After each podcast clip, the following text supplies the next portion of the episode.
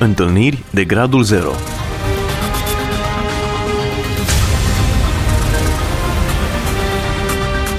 O emisiune realizată de Cristina Olariu.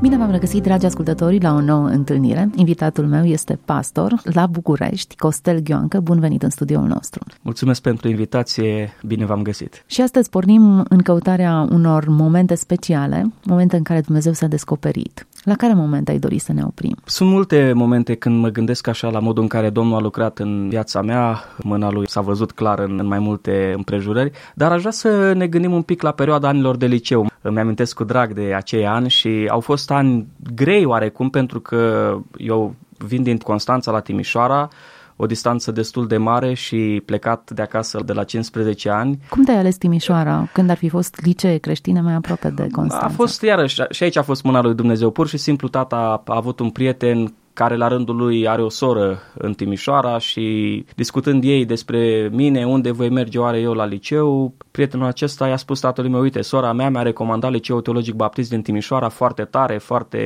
frumos, cu profesori extraordinari, de calitate, și s-a făcut un click. E greu acum când stau să dau timpul înapoi și mă gândesc ce decizie am luat să vin dintr-un sat din județul Constanța la 15 ani în Timișoara, fără prieteni, fără rude, fără nimic, pur și simplu, uite, și acolo a fost mâna lui Dumnezeu. Și de asta spun, au fost ani frumoși, dar oarecum și grei, fiind departe de familie și la vârsta aceea fragedă, și atunci am văzut mâna Domnului într-un mod deosebit în viața mea și cred că putem să ne gândim la câteva episoade din perioada anilor de liceu. Haideți să vedem. Când am venit la Timișoara, după cum spuneam, cred că Dumnezeu m-a călăuzit și acum, dacă aș da timpul înapoi, mi-aș dori să se întâmple exact la fel. A contat enorm de mult pentru mine să fiu la Timișoara și, într-adevăr, ceea ce s-a spus a adeverit. Liceul Teologic Baptist a fost extraordinar. Am întâlnit oameni pentru care și acum am un respect deosebit, au investit în mine și mai mult decât carte, au investit și în caracter, și sfaturi, și încurajări, și dacă sunt ceea ce sunt astăzi,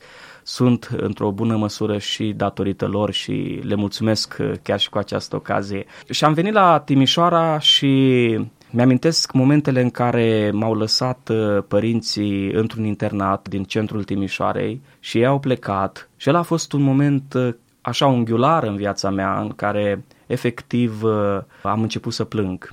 Nu m-am gândit că se va întâmpla așa, am rezistat când au plecat și ne-am spus la revedere, dar când m-am văzut singur... Cred că și ei au plâns. Sunt convins. Când m-am văzut singur într-o cameră cu 8 paturi, ca la spital, departe, la 800 și ceva de kilometri de familie, a fost un moment, și fără să am pe cineva, a fost așa un moment în care m-am și speriat un pic și am început să plâng. Mi-amintesc că îmi lăsaseră sigur mai multe lucruri și începusem să mănânc o felie de pâine cu gem și o mâncam și plângeam în același timp. Era un moment așa foarte sensibil. Îți mai amintești de ce era gemul? Cred că de prune era. Avea gust de lacrimi.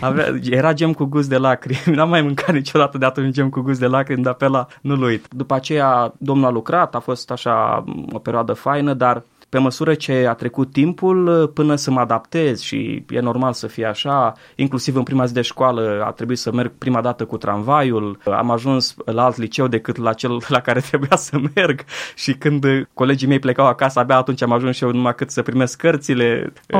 Da, a fost așa, da, tot felul de aventuri, dar ce vreau să spun ca să ajung la subiectul cu pricina? În momentele acelea am avut așa frământări și sufletești, spirituale, știi, și ziceam: Doamne, dar ce m-ai adus pe aici? De ce mi-este așa de greu? Mai ales era teribil, era în timpul weekendului, pentru că în timpul săptămânii mergeam la școală, aveam colegii mei acolo, mă împrietenisem cu ei, dar vinerea toți plecau acasă, pentru că erau din județul Timiș, de pe satele din jur, și eu rămâneam singur în cameră. Acelea au fost momentele foarte grele și avem așa frământări și inclusiv cum vine satana cu tot felul de lucruri, gen, da, Dumnezeu există, da, de ce îți merge așa, dar tu de ce ești singur aici, tot felul de lucruri de genul acesta, cumva să-ți clatine credința ta în Dumnezeu și semene îndoială, că așa face cel rău, vrea să te facă să crezi că ești singur pe lume, că nu există Dumnezeu, că doar tu și cu viața și tu te descurci. Da, sunt numai niște minciuni, că așa s-a întâmplat și am văzut mâna Domnului și vreau să spun cum s-a întâmplat. La momentul acela,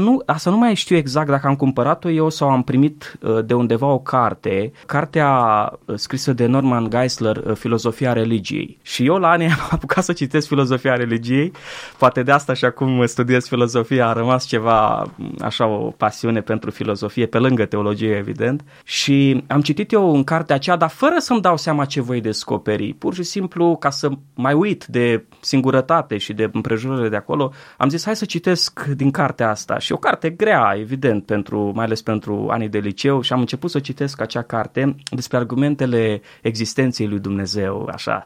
Parcă Dumnezeu mi-a dat cartea aia știind ce întrebări am și pentru mine sunt mai multe argumente, evident, nu e cazul să intrăm în detalii, dar era un argument numit argumentul cosmologic, care spunea că plecând de la realitatea prezentă, de la faptul că eu exist, dacă eu exist înseamnă că cineva mi-a cauzat existența și mergi înapoi până la părinți, dar dacă și ei există înseamnă că cineva le-a cauzat existența lor și mergi la bunici și mergi tot așa în spate, dar argumentul era că nu poți să mergi la infinit în spate. Deci nu poți să ai o regresie infinită de cauze curente, pentru că dacă ai avea această regresie infinită, înseamnă că niciodată n-ai putea să începi procesul invers ca să ajungi până la tine. Deci trebuie să ai un început de undeva, cineva trebuie să fie o cauză necauzată, cineva care să nu fie avut pe cineva în spatele lui, el să dea, să zic așa, brânci la tot acest lanț de cauze. Or Dumnezeu m-a iluminat atunci să pricep acest argument și pentru mine, nu știu cum să-ți spun, efectiv, aproape am început să plâng, mi-au dat lacrimile, am sărit de pe pat sau nu mai știu cum stăteam, eram așa într-o poziție, citeam,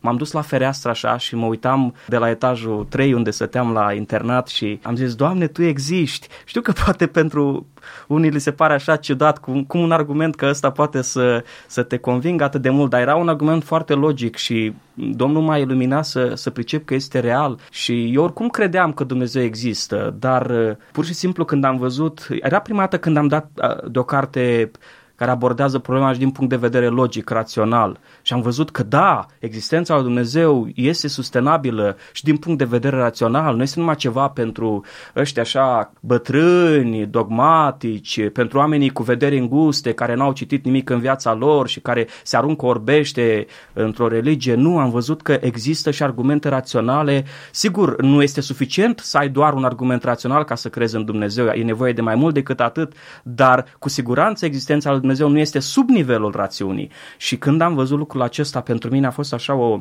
încurajare și aproape vorbeam de unul singur, spuneam Doamne, Tu existi, Doamne, Tu existi și dacă Tu existi înseamnă că Tu m-ai adus aici și pot să am încredere în Tine și tot să-mi porți de grijă și nu mă lași. Și ăla a fost un moment așa în care am simțit mâna Domnului în viața mea într-un mod foarte personal și m-a încurajat și am simțit că El există și că pot să fac față Timișoarei și distanței la care mă aflam față de părinți și a fost așa o experiență extraordinară. Foarte interesant. Da. Cum faptul că ai reușit să-ți risipești îndoielile vis-a-vis de întrebarea există Dumnezeu? Te-a făcut să te simți acasă într-un loc în care nu erai. Care e legătura dintre acestea? Asta știi că cineva este cu tine acolo, ok? Eu eram departe de casă, problema mea era sentimentul singurătății, pentru că părinții nu erau, rudele nu erau, prieteni nu aveam și mai ales cei pe care aveam plecau toți acasă și chiar crede-mă, deci era o cameră din aceea cu 4 pe o parte, 4 pe o parte, pereții albi și stăteam acolo singur, pur și simplu și era foarte greu și în momentul acela în care am zis, Doamne, dar Tu chiar existi, am simțit că El e cu mine acolo și că nu sunt singur și din momentul acela n-am mai fost la fel, s-au schimbat lucrurile. Asta a fost chiar la început? Chiar la început, da.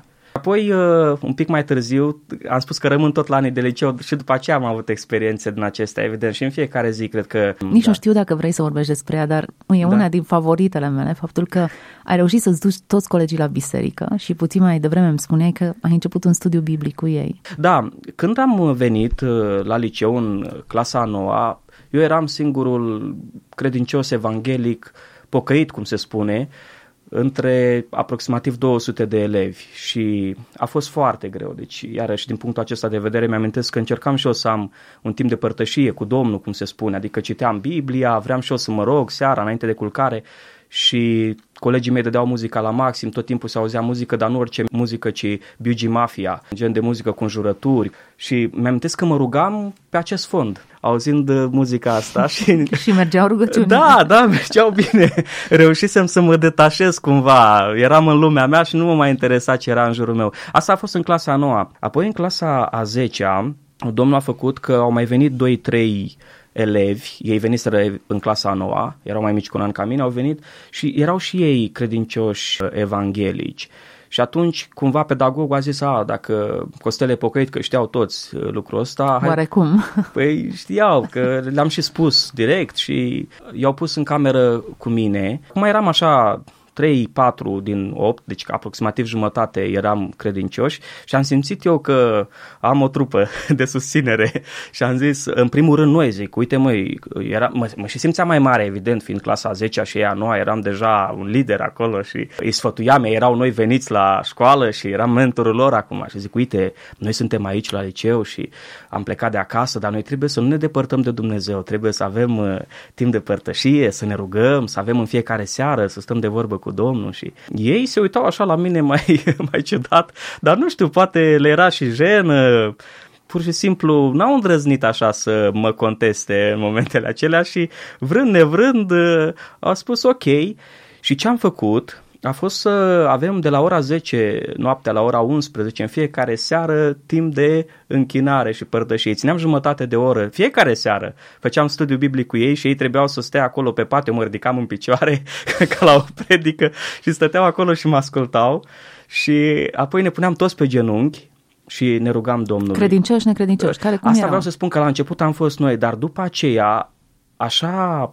Ce făceam noi a impus un respect asupra celorlalți și chiar am îndrăznit să le spun, măi, și voi aveți nevoie, haideți și voi. Și după aceea și ceilalți făceau același lucru, pur și simplu stăteau și ascultau și se puneau și ei în genunchi și stăteau cu noi și ne rugam. Și a schimbat fondul muzical în timp ce vă rugați? Absolut, deci nu, gata, fondul muzical s-a dus, era fondul muzical al Duhului Sfânt de data asta, cum lucra Domnul.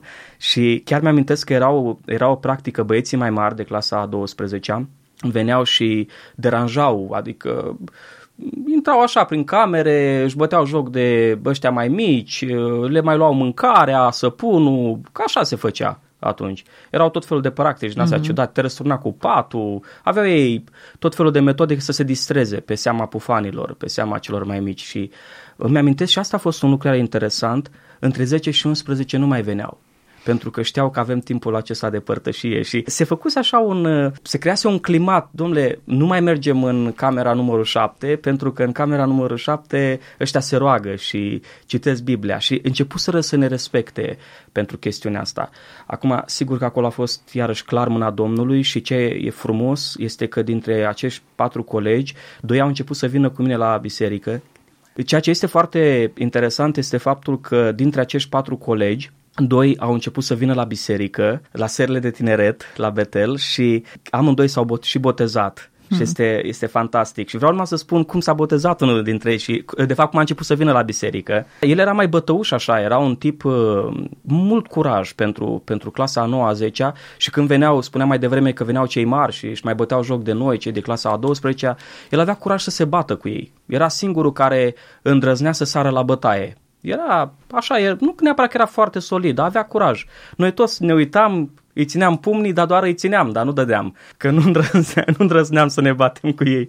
Și el era foarte, foarte bătăuș așa. Și mi-amintesc când m-am mutat, că în clasa 10 m-am mutat în camera unde erau și acești băieți, în clasa 9 am fost în altă cameră, mi-am luat cărțile toate pe care le aveam, abia eram mic și slab, abia mă vedeam de după cărțile alea, era un vraf mare de cărți și acum mi-amintesc că am deschis camera, am intrat în cameră și era doar băiatul ăsta atunci în cameră când m-am mutat. Și când m-a văzut, s-a uitat la mine, m-a văzut puțin mai burnețel, a crezut probabil că fac parte din etnia romă sau ceva de genul ăsta și cum m-a văzut mi-a spus să nu cumva să te prind că îmi furi ceva, că ai încurcat-o cu mine. La care eu mă uit la el și spun, dar eu nu fur, fiindcă sunt pocăit. Și el a zis, pocăit, să nu te aud când vorbești de așa ceva, că te bat de numai. Orice ai fi făcut, tot da, deci oricum o dădeam, nu ieșea bine. Și vreau să spun că băiatul ăsta așa m-a amenințat și m-a speriat, dar eu nu m-am lăsat, am încercat să-i spun încet, încet, fiindcă îl vedeam foarte frământat așa și avea probleme. Și de vreo 2 ori am încercat și s-a răstit la mine, m-am mai liniștit după aia, am zis eu, sunt curajos, dar trebuie să fiu și înțelept. Și l-am invitat iarăși de vreo 2 ori la Betel, la serile de tineret. Și a spus vehement, nu vin. L-am lăsat, după câteva luni, iarăși l-am invitat și mi-a spus, dacă odată mă mai inviți, te iau la bătaie. Nu vreau să se mai întâmple așa ceva, să mă inviți tu la serile de tineret. Și am zis, măi, hai să vedem, totuși, cum am spus, îmi place să fiu și un om rațional, am zis, hai să nu mă risc așa degeaba. Și l-am lăsat în pace și într-o seară, când mă duceam la Betel, mă îmbrăcam, mă pregăteam să merg la serile de tineret, zice brusc, vin și eu cu tine. Îți spun, deci, și acum se ridică părul pe mână când mi-amintesc, vin și eu cu tine. M-am uitat la el lung, zic, ok. A venit cu mine, mi-amintesc, am stat frumos în bancă, pe atunci era echipa de închinare dragă inimii mele cu Ionicu Olariu și toți care erau acolo, Ema Iancu și toată trupa aia faină. Și a stat acolo, la urmă s-a terminat, am plecat, treceam podul acela peste Bega ca să ajungem din nou la internat și îndrăznesc așa cu teamă, mă uit așa ușor spre el și zic, na, cum a fost? Mi-a plăcut, îmi spune și zice, auzi? A fost o cântare, un cântec acolo, să mi-l dai și mie. Dar zic eu, dar ce cântec? Ăla cu să învingi. Fusese cântec cu destinul tău e să învingi, când ești căzut să te ridici. Și el era foarte amărât și Domnul i-a atins inima prin cântecul acela. Să mi-l scrii și mie, spune. O, zic, ok. Și de acolo s-a schimbat totul. I-am scris acel cântec, a început să citească din Biblie și a început să vină în fiecare marți la serile de tineret și, cum am spus, s-a întors la Domnul. Dar ce e interesant este că după vreme eram curios și l-am întrebat. Zic, măi, dar în seara aceea când am plecat eu la serile de tineret, ce te-a făcut? Cum te-ai zis? Vin și eu. Că eu am încercat să te invit și tu ai spus că mă bat și că nu vrei să vii. Și îmi spune, fii atent aici cum de-am venit. Zice, tu... te vedeam că vii în fiecare seară de la aceste întâlniri de tineret și intrai în cameră fluierând. Și tot fluierai așa și fredonai tu acolo un cântec sau ceva și fluierai. Și te-am văzut odată, de 2 ori, de 3 ori, că totdeauna intrai fluierând în cameră. Și am văzut că și tu aveai aceleași probleme ca mine, de fapt erai mai departe de părinți decât eram eu, n-aveai nici prieteni, n-aveai pe nimeni. Și cumva mi-am dat seama că din punctul acesta de vedere uman așa și a situației școlare și toate elementele astea nu e nicio diferență între noi. Și mă gândeam cum se poate ca omul ăsta să fluiere când vine în cameră, iar eu să fiu tot timpul supărat și nervos și amărât și... mi-am dat seama că ceva se întâmplă la serile de tineret.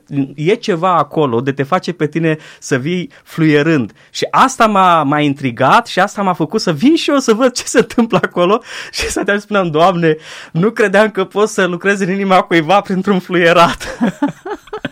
Mult contează atitudinea cu care vii de la biserică. Da, da, este fantastic, este fantastic. De asta e bine să mergem acasă nu criticând sau spunând ce n-a fost bine la biserică, ci bucurându-ne. Așa da. Este. Așa da, cam asta a fost așa, au fost lucrurile pe care am vrut să le spun. Sigur, sunt și alte experiențe, dar mâna Domnului s-a văzut. Au fost momente unghiulare în viața mea toate acestea. Într-adevăr, cred că perioada aceasta de mărturisire în modul acesta, fără să fii agresiv, dar totuși fără rezerve, trăda convingerea pe care o aveai în inima ta. Adică dacă nu erai 100% convins, nu cred că ai fi putut să trăiești stilul acesta de viață. Spuneai că ne mai împărtășești experiența. Da, dacă mai avem timp, atunci aș putea să mai spun una. Asta este legată un pic de partea materială, să spun așa. Evident, eu plecând de la Constanța, venind în Timișoara, am crescut într-o familie săracă, modestă. Am fost 5 copii, într-un sat, cum e la sat, cu locurile de muncă așa cum sunt și... da, Domnul ne-a purtat de grijă, că de asta am crescut și am ajuns mare, dar n-am avut o condiție materială bună, să spun așa, și uneori întâmpinam dificultăți în a-mi plăti internatul. Și mi-amintesc că episodul ăsta cred că era prin clasa 11 deja, când mă mutasem de la primul internat la altul, care era mult mai bun, era un internat unde se intra greu. De fapt, m-a ajutat să intru chiar colegul ăsta, că el se mutase, da, Bătăuș, el se mutase înaintea mea, avea ceva relație acolo și a vorbit și pentru mine Și așa am fost acceptat, pentru că era, nu numai că erau patru persoane în cameră, deci eram doar jumătate cât eram în celălalt, dar mâncarea mult mai bună, saltelele, zugrăveala, totul, deci nu se compara. Foarte, foarte bune condiții, poate unele dintre cele mai bune din Timișoara. Și prețul era aproape la fel ca dincolo. Și atunci eram așa foarte încântat că Dumnezeu mi-a deschis calea asta să pot să mă mut și eu acolo în noul internat și evident lună de lună trebuia să plătim.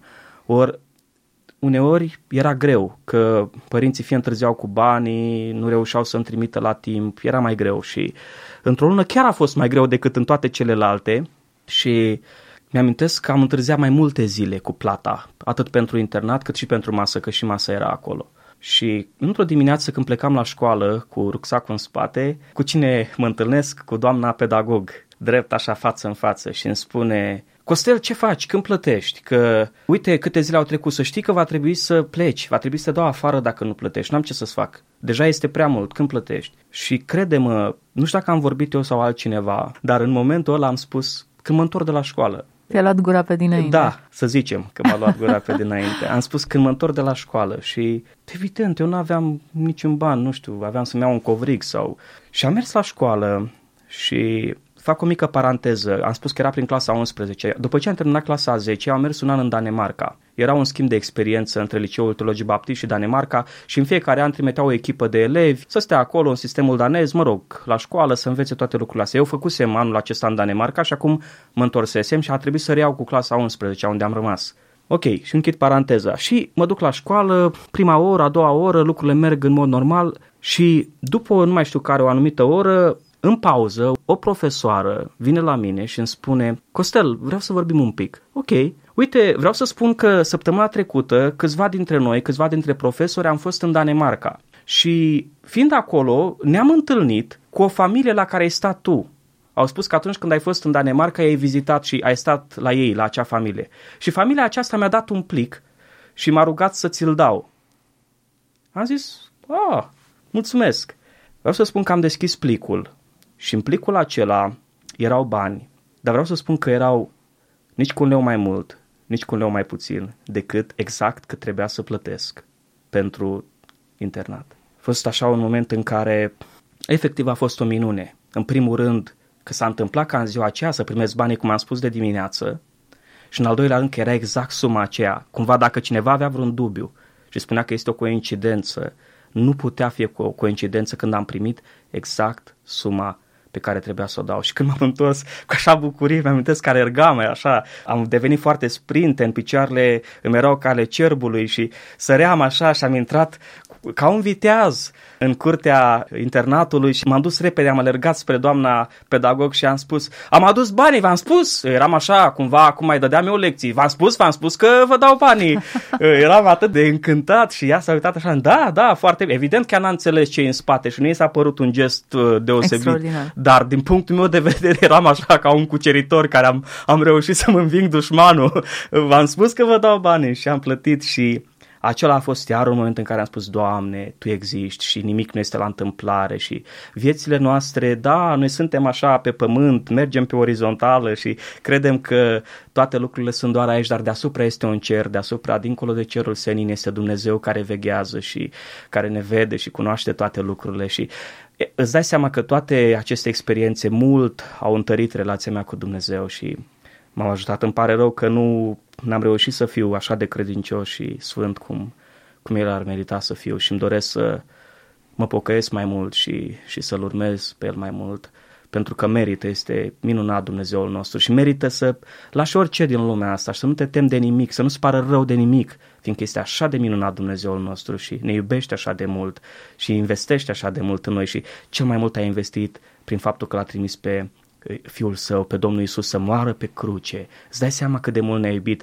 Faptul că mi-a dat banii ăștia a fost o minune, dar a plătit o datorie mult mai mare. A plătit datoria păcatelor mele, fiindcă eu sunt un păcătos și trebuia să plătesc eu cu viața mea pentru eternitate, pentru aceste păcate și Dumnezeu L-a trimis pe Fiul Lui să plătească. Ori gestul acesta este minunea minunilor și pentru asta merită să-L iubești, să-L adori și să faci din el culmea bucuriei tale. Indiferent ce spun alții, că ești îngust, că sunt povești, Dumnezeu există și este adevărat și chiar merită să mergi cu el până la capăt.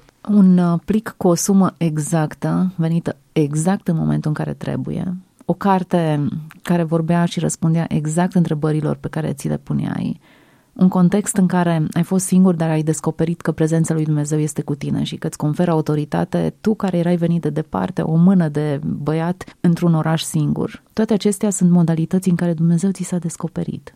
Exact. Moduri diferite. Putea alege orice altă modalitate, o boală, orice, prieteni, succes, orice. Ideea nu ar fi fost neapărat limbajul pe care l-a folosit, ci mesajul pe care l-a transmis. Într-o singură frază, mesajul acesta cum sună pentru tine?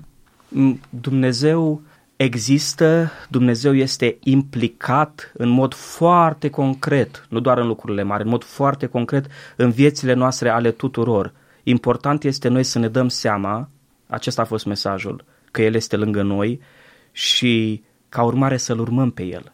Eu asta am decriptat, am descifrat. Nu doar că există și că este implicat, dar se și așteaptă ca eu să merg pe calea vieții alături de El. Interesant cei doi pași pe care ai combinat, pentru că sunt oameni care ajung până în punctul în care afirmă Dumnezeu există, înseamnă că există un ajutor permanent pentru mine, cineva la care apelez pentru protecție, hrană, situație limită. Nu neapărat m-ar obliga pe mine într-un anumit sens existența Lui. Da, ne obligă faptul că aerul există pe pământ, ne obligă să-l respirăm. Dacă eu spun acum că este un leu în spatele tău și tu chiar crezi chestiunea asta, o să sar de pe scaun, să vezi ce se întâmplă. Deci nu merge cu să spui, da, eu cred că există, dar nu reacționez. Asta este o pseudo-credință, te păcălești. Când chiar crezi că Dumnezeu există, vei acționa, asta produce efecte. Costel, mulțumesc foarte mult pentru prezența ta în studio. Sunt încurajată. Cu drag și eu mulțumesc pentru invitație. Ca după discuție cu tine sunt încurajată. Hristos locuiește în tine, iar conexiunea aceasta nu poate fi explicată în cuvinte, dar dacă o trăiești îți dai seama de forța ei. Dumnezeu să te binecuvânteze. La fel și pe tine, mulțumesc. Mulțumesc tuturor celor care au rămas pe frecvența alături de noi pe parcursul acestor experiențe. Sper că ați găsit bucata aceea de credință și speranță care să vă dea puterea să mergeți mai departe și să vă puneți încrederea în Dumnezeu. Invitatul meu, Costel Ghioncă, pastor la Biserica Adonai din București. Rămâneți cu bine, Dumnezeu să vă vorbească. Întâlniri de Gradul Zero.